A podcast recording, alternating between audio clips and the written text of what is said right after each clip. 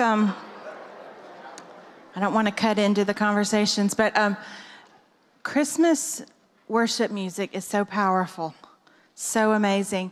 Um, well, good morning again. Um, I don't know if you guys know this or not, but we have 303 hours till Christmas.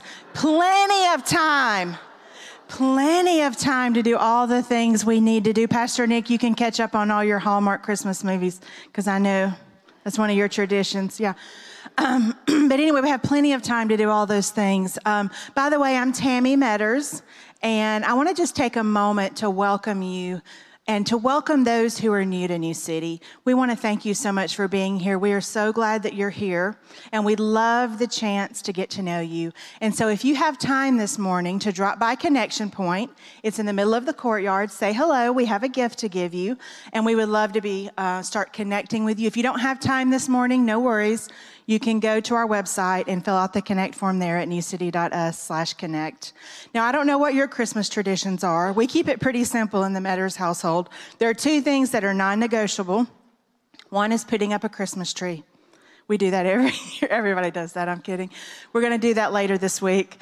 And the second thing, I'm not kidding. And the second thing is we never neglect to come to the Christmas Eve service. It is such a powerful experience. It's so wonderful. It's just one of the, the things that we look forward to every year. So I just want to remind you that we're going to be doing that this year at 1 o'clock, 3 o'clock, and 5 o'clock. The online Christmas Eve service will be at 6 o'clock. So we hope you'll all be here and even bring a friend. Uh, ladies, I want to remind you really quickly the Christmas pop up party is this Wednesday night. There's still time to come. You can find out information about that on the events page. And we had the Christmas Promise Shop. We had it uh, at Urban uh, Urban Promise East and Urban Promise West. Thank you so much for all of your donations. I just wanted to let you guys know that both of the Christmas Promise shops went wonderfully.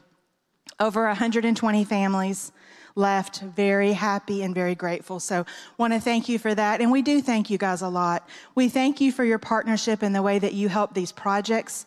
Um, happen and also in the way that you give to New City. And so we're partnering together with God to see gospel renewal brought to our city and world. So if you want to give today, you can do that easily. newcity.us slash give, or we have boxes in the east and main lobbies.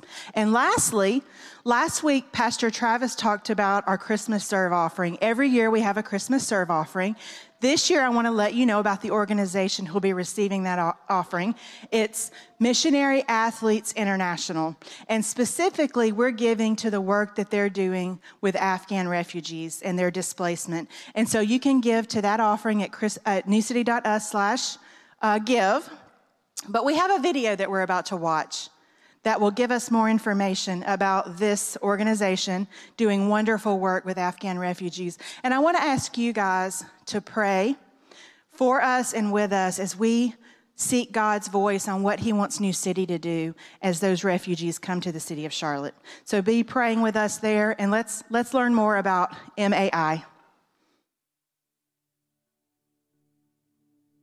Hey, welcome New City. Thanks for joining us this morning. I'm privileged to have Rick McKinley with us this morning from Missionary Athletes International to continue talking with us about this subject of displacement. We've made this commitment this year to focus on how we as the church come alongside those who have been displaced. We think about the over 20,000 people here in the Charlotte area who have are facing eviction because of ongoing COVID concerns and precautions that are happening there. But the other side of that that we've talked a little bit about has been this crisis that's been happened in Afghanistan, which has brought uh, thousands, over 55,000 refugees and more coming into the state. So Rick's here to tell us a little bit about his experience with that. So Rick, thanks for being here this morning.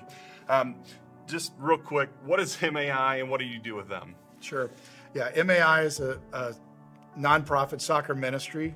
Our headquarters is based here in Charlotte, and we're the umbrella organization, um, probably more known in this area by the Charlotte Eagles. And what are you currently doing with MAI? My role with MAI is to serve as the director of our international tours. Yeah, great. So. Well, obviously, the, the idea of international tours has been changed with the idea of a pandemic, but we, we know that the crisis that happened in Afghanistan meant the world came here. Um, and as I said, we've, we've known that over 55,000 Afghan refugees have fled and have been dispersed throughout multiple military bases here in the United States, one of which being uh, Fort Pickett up in Virginia a place you've spent many weeks in. You're gracious enough to invite me up a few weeks ago. I'm hoping to go again. Um, tell us a little bit about what's been going on at Fort Pickett and your ministry up there. Yeah, well, first of all, Travis, it was great having you. You did a great job up there. Um, yeah, we we found out about this opportunity uh, early September through one of our ministry partners from the Middle East. Mm. They contacted us and said there was an opportunity to go up there and run soccer programming and we had no idea what that was going to look like. Um, we somebody said we were building the ship as we were sailing, uh, because we found out about it, drove up there uh, just after Labor Day, and the, a few days later we had a, a group assembled to go up and to go for it. There was an open door to go up and to work with people who had been displaced, people who were struggling with trauma that they'd experienced and they asked that a group come and just provide activity. I'd just be curious to hear from you. Like, you spent over, I think, seven weeks up there doing work, and I'm sure you've got multiple stories, but was there something for you that just impacted you more than anything, or a story perhaps that just really grabbed your heart? The first time I went, we went out on the field with the volunteer coordinator and her seven children, who she had there at the base, and we just played simple games with the kids.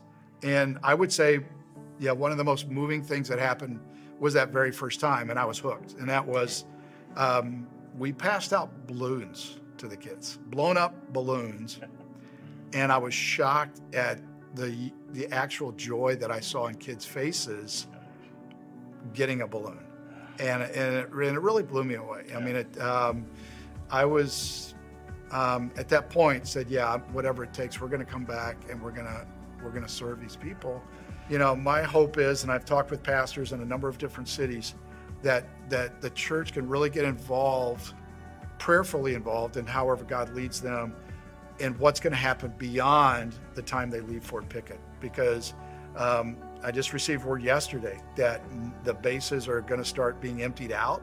There are eight bases around the U.S. Um, Fort Pickett was the only one that allowed volunteers like our groups to go in.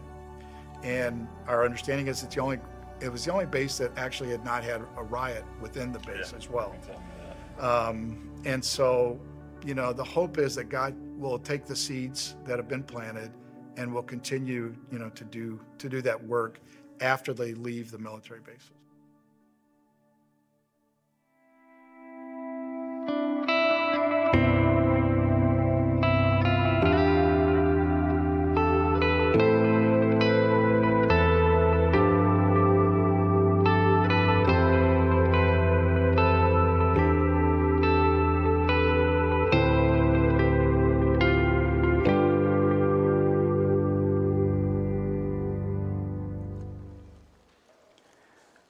Morning, everybody.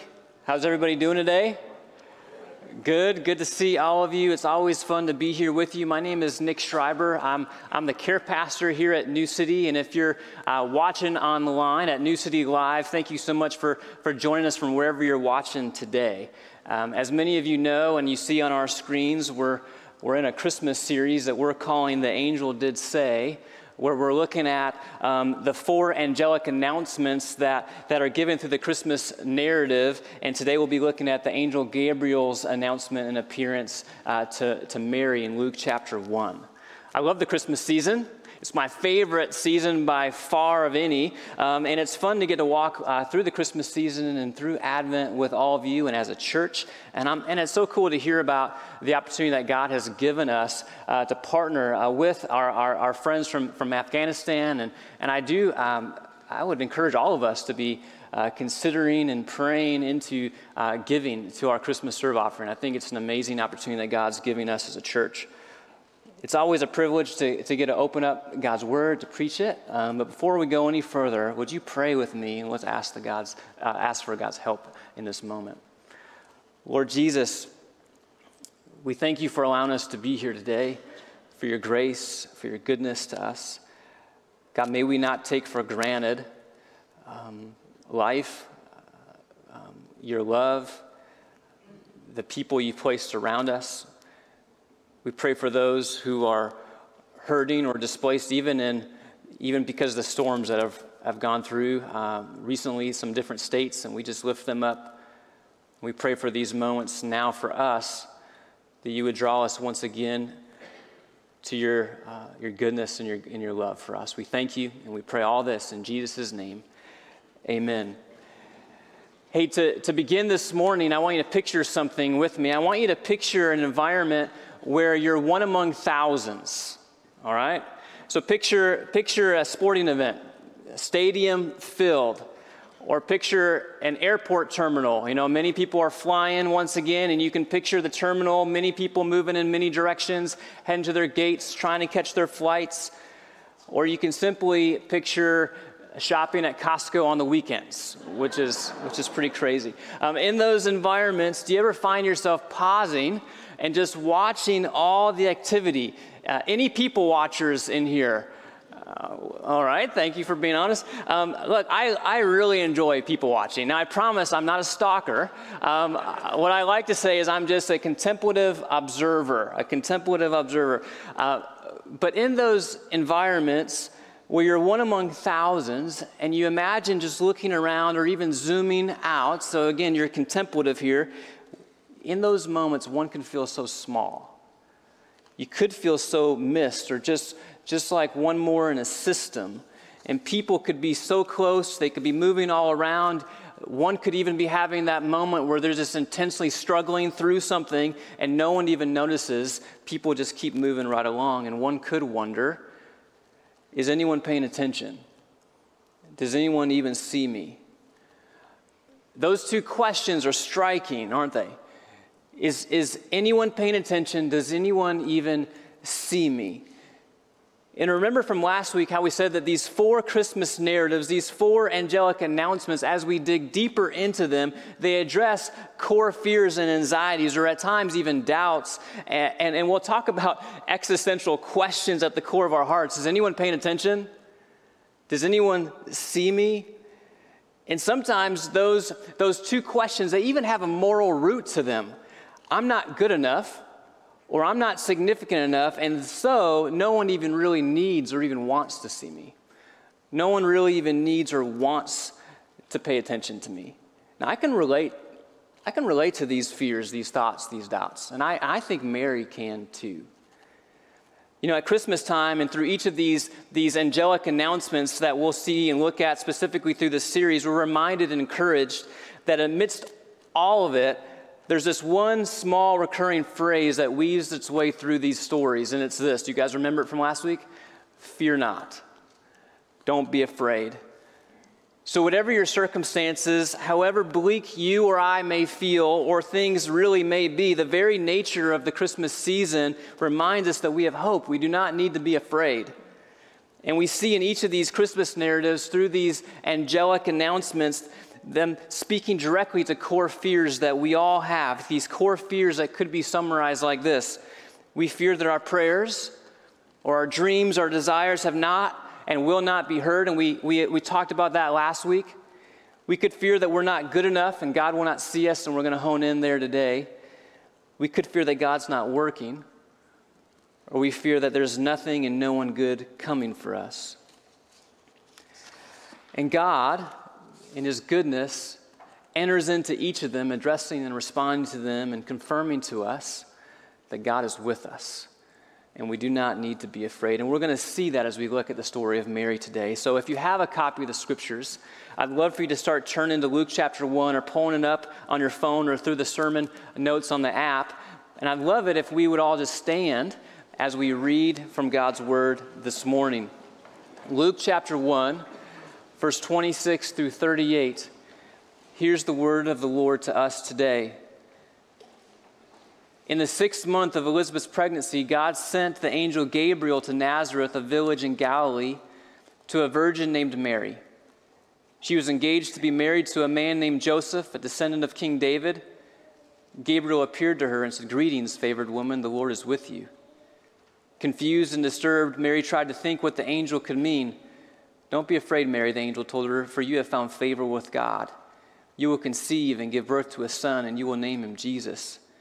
He will be very great, and you will, and will be called the Son of the Most High. The Lord God will give him the throne of his ancestor David, and he will reign over Israel forever, and his kingdom will never end.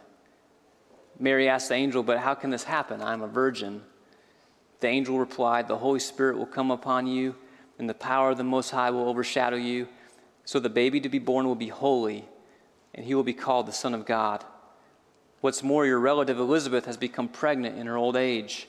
People used to say she was barren, but she has conceived a son and is now in her sixth month, for the word of God will never fail. Mary responded, I am the Lord's servant. May everything you've said about me come true. And then the angel left her. This concludes the reading of God's word. You, you can be seated. Thank you. What a, what a passage. In walking through the passage, you could easily break it down into three parts. You have Mary's story, and so you, here's this young woman, Mary. You have Mary's surprise, angel shows up, and then you have Mary's amazing act of surrender and faith. Think about Mary. Mary's probably the most famous woman in history, don't you think? Would you agree with that? It's hard, was, it's hard to think of any other woman that would top her, but there's something remarkable about her place in the story and about her faith. Even her aunt Elizabeth, later in the chapter, filled with the Holy Spirit, says, God has blessed you above all women and declares her the mother of my Lord. Even Mary herself, later in the chapter, in her song, acknowledges, and from now on, all generations will call me blessed. And, and here we are, singing or reading about her. Let's dig into her story a little bit more. Now, from the passage, what we learn about Mary is this we learn that she's from Nazareth. You see that in verse 26 which is a village, a village in Galilee. So she lives in the northern region of Israel. I brought a map along so you can see. It's just above Samaria. So she's far from Jerusalem, far from Bethlehem. And on a straight line, it's about 65, 65 miles that separate Nazareth from Jerusalem. If you were traveling there, it'd probably be somewhere between 85 and 100 miles of a journey, depending on what route you went. And did you know that the Jews in Judah looked down on the Jews in Galilee because of their closer contact with the Gentiles there? And Nazareth, in particular, was a very humble and poor village, only about four to 500 people, definitely not a location of significance. And actually, it was a scoffed at town, it was despised, it was considered unclean. After all, can anything good come from Nazareth, as they say? We also learn that Mary is a virgin. She's not married yet, but is engaged and betrothed to a man named Joseph, who we learn from later passages is a carpenter by trade. But Mary is probably a teenager, probably somewhere between 13 and 20, which is just, just think about that, how young. But you can see also from this passage that Mary is a, is a young woman of faith. We see that from her response in verse 38. You see that as you read her song later in the chapter.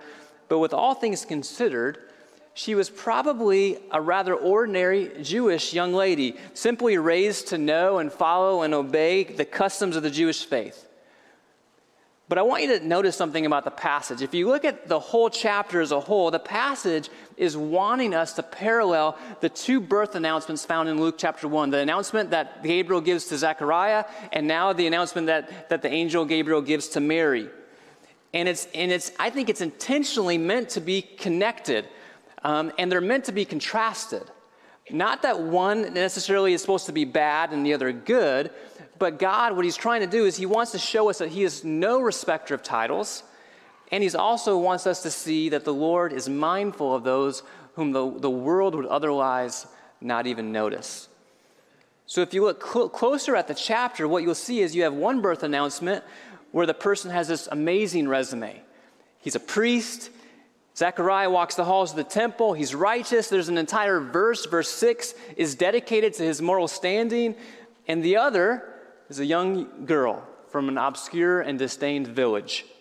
One is from a small town, the other is from this epicenter of Jewish life. One's poor, the other walks the halls with the elite. One's a young woman, and if you remember, it was the men who held positions of influence and power in the, in the culture, not, not the women. So you take all this, and all things considered, one lives on the periphery or on the margins of society, and one right in the center of it all.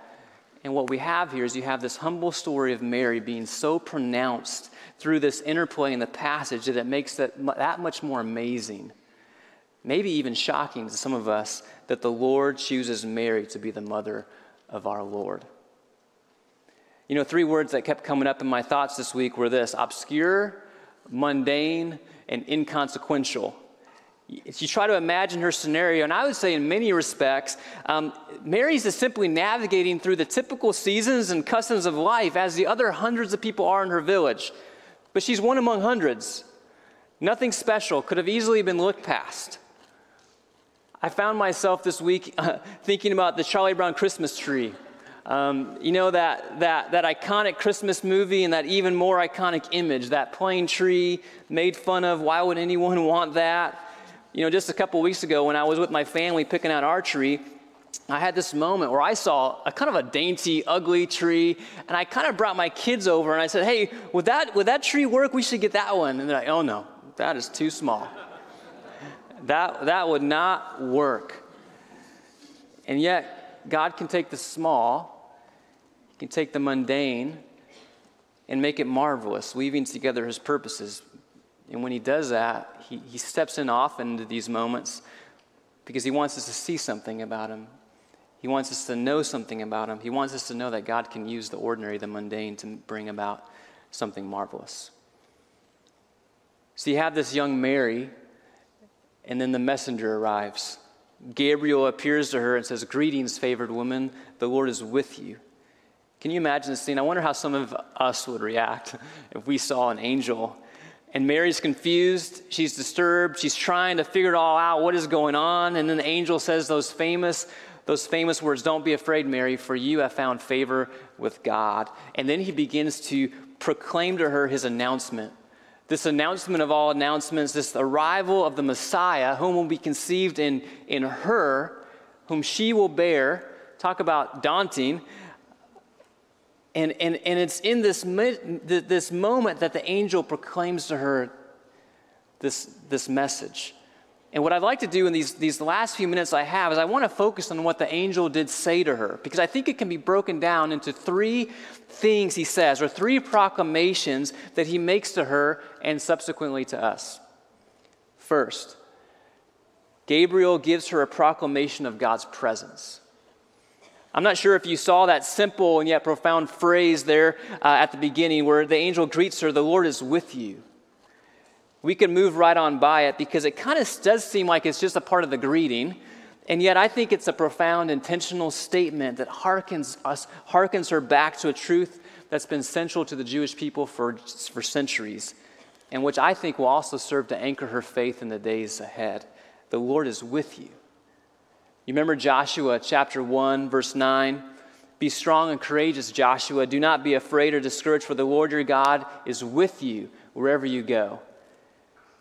Remember Gideon in Judges chapter 6. He's in a pit, he's scared. The Lord appears to Gideon and says, Mighty hero, the Lord is with you. This is not just a friendly greeting to Mary, it's a statement of God's presence being with Mary.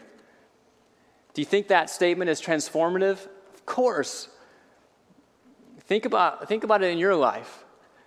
The Lord is with you, it infuses confidence into us. And so when Mary or when we feel extended beyond what we think we can bear, we hear those sweet words the Lord's with you. You keep moving. So that's the first proclamation. The second is this Gabriel gives her a proclamation of God's promises kept. And you see this in Gabriel's description of, her, of who her child will be. Namely, he will be the long awaited Messiah. And in verses 32 through 33, you see, you see the angel give her this five-fold description of her child, Jesus. And you see her, uh, him say, He will be very great. He will be called the Son of the Most High, or namely the Son of God.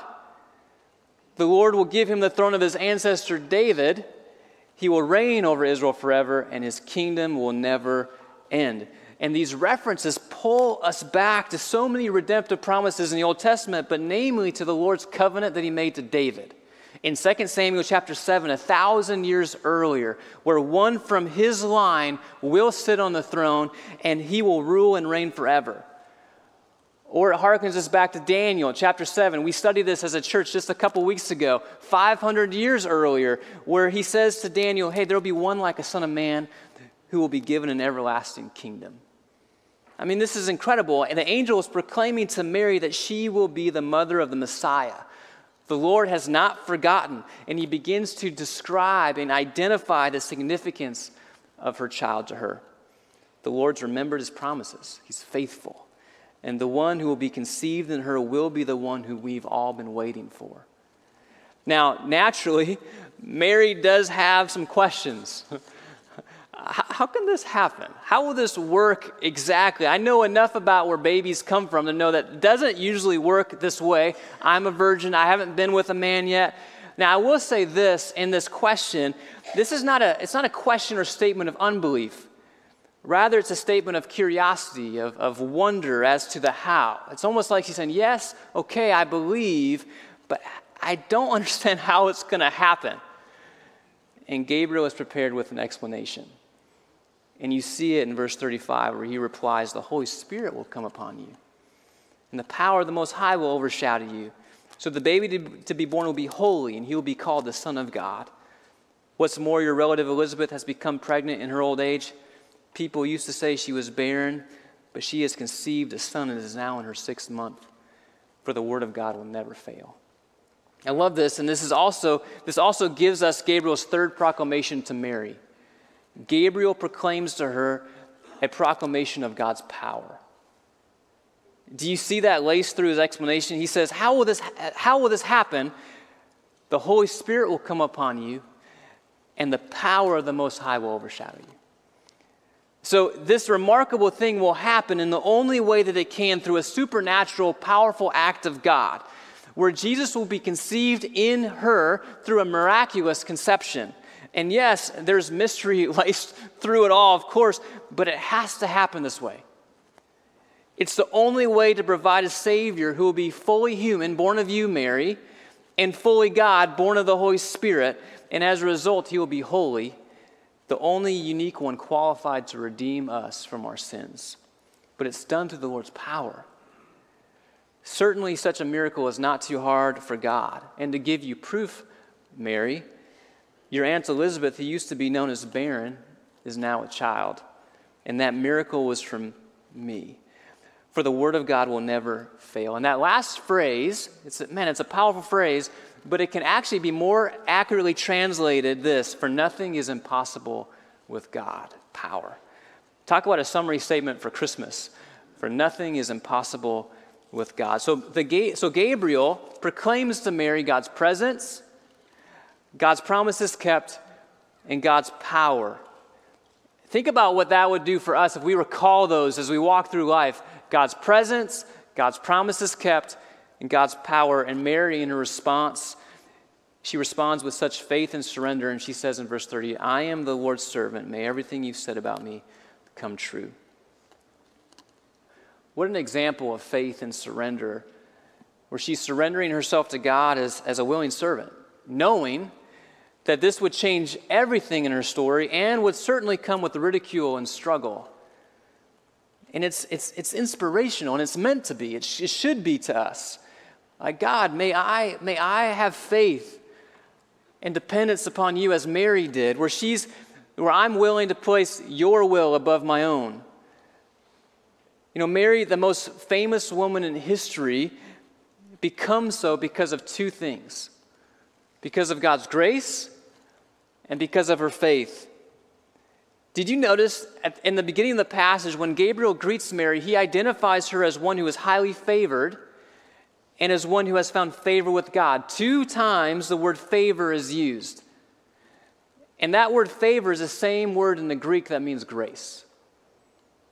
Greetings, you, who, you who are highly graced, for you have found grace with God. Grace or favor is a free, undeserved, unmerited gift. And, and, and this story makes clear that all of this is framed in the grace of God.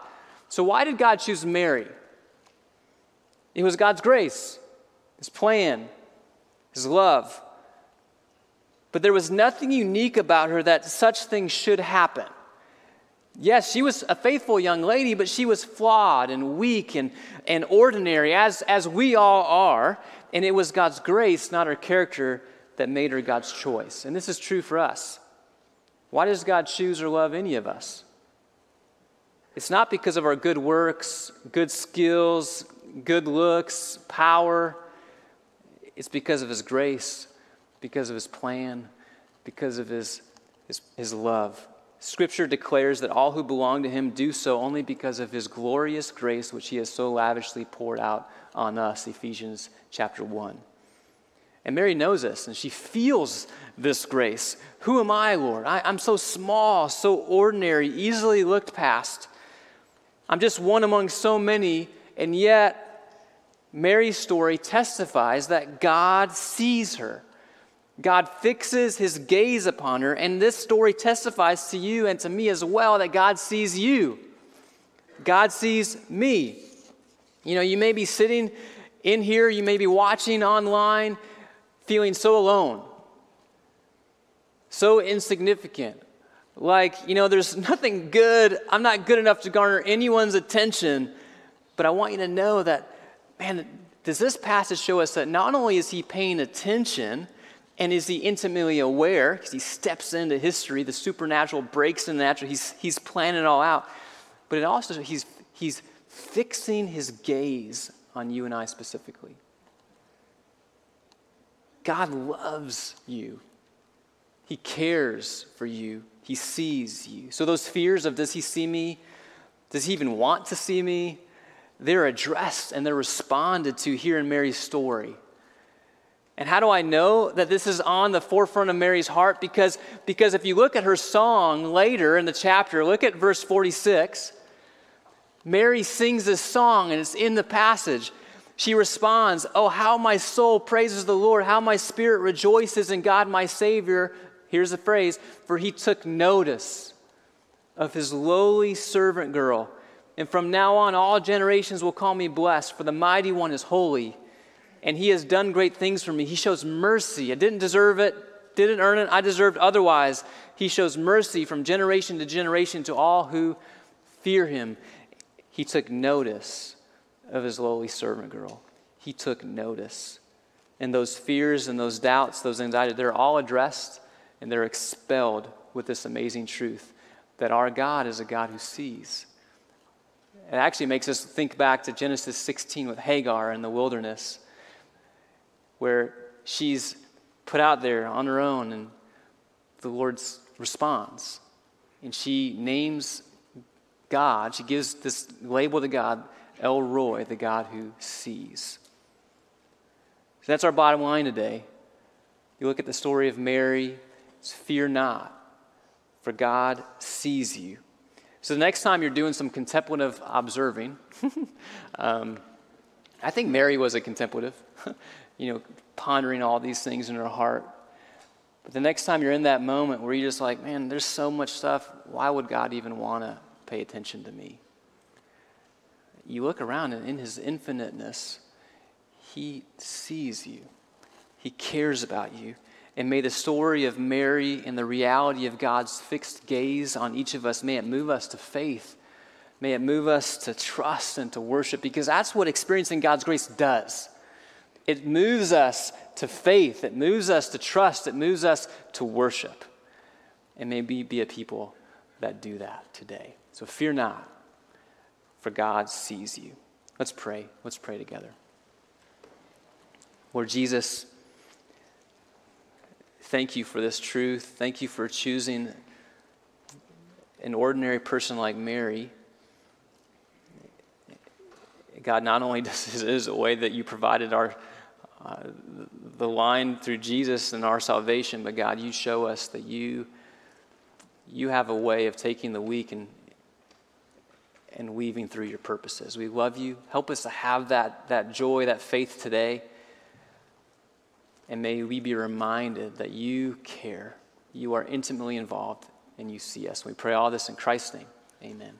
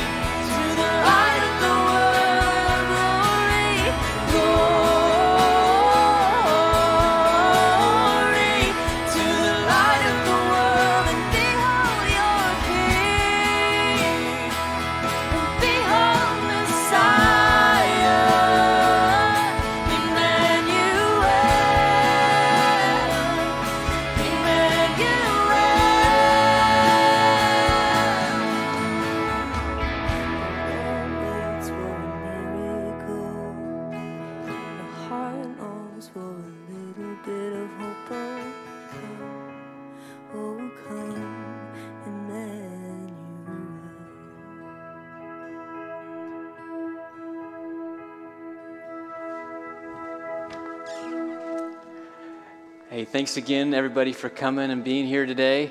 Um, just a few, a few uh, more announcements. There is student night tonight. Um, ladies, I do hope that you are able to go on Wednesday to the pop-up Christmas party. I think it'll be awesome. And one more thing I wanted to, to, to let you know about: uh, we would love to launch a care team here, here at South Park. Um, and but we need care volunteers to, to, to get it to get it to work. Um, and so a care volunteer is just anybody who would just raise their hand and say, "I have a heart, I have a passion." To care for those within our church family, especially those who are maybe hurting or going through a crisis. Um, wouldn't it be amazing to see the people, a community where the people of God are mobilized to pray for those who are sick, um, who are, are able to encourage those who are hurting, who are able to help with a need when somebody has it? Um, and, so, and so, if that at all interests you, um, I'm going to be leading just a short 10 minute interest meeting right over here in the West Foyer, right here after the service. And really, I'm just going to get names, phone numbers, and get the ball rolling, share a little bit more. But if that at all interests you, I'd love to have you be a part of, of that. So, anyway, hey, thank you. Hey, if you could extend your hands for this benediction. The Lord bless you and keep you. The Lord make his face to shine upon you and be gracious to you. The Lord lift up his countenance upon you and give you peace. Go in peace, New City. Thanks.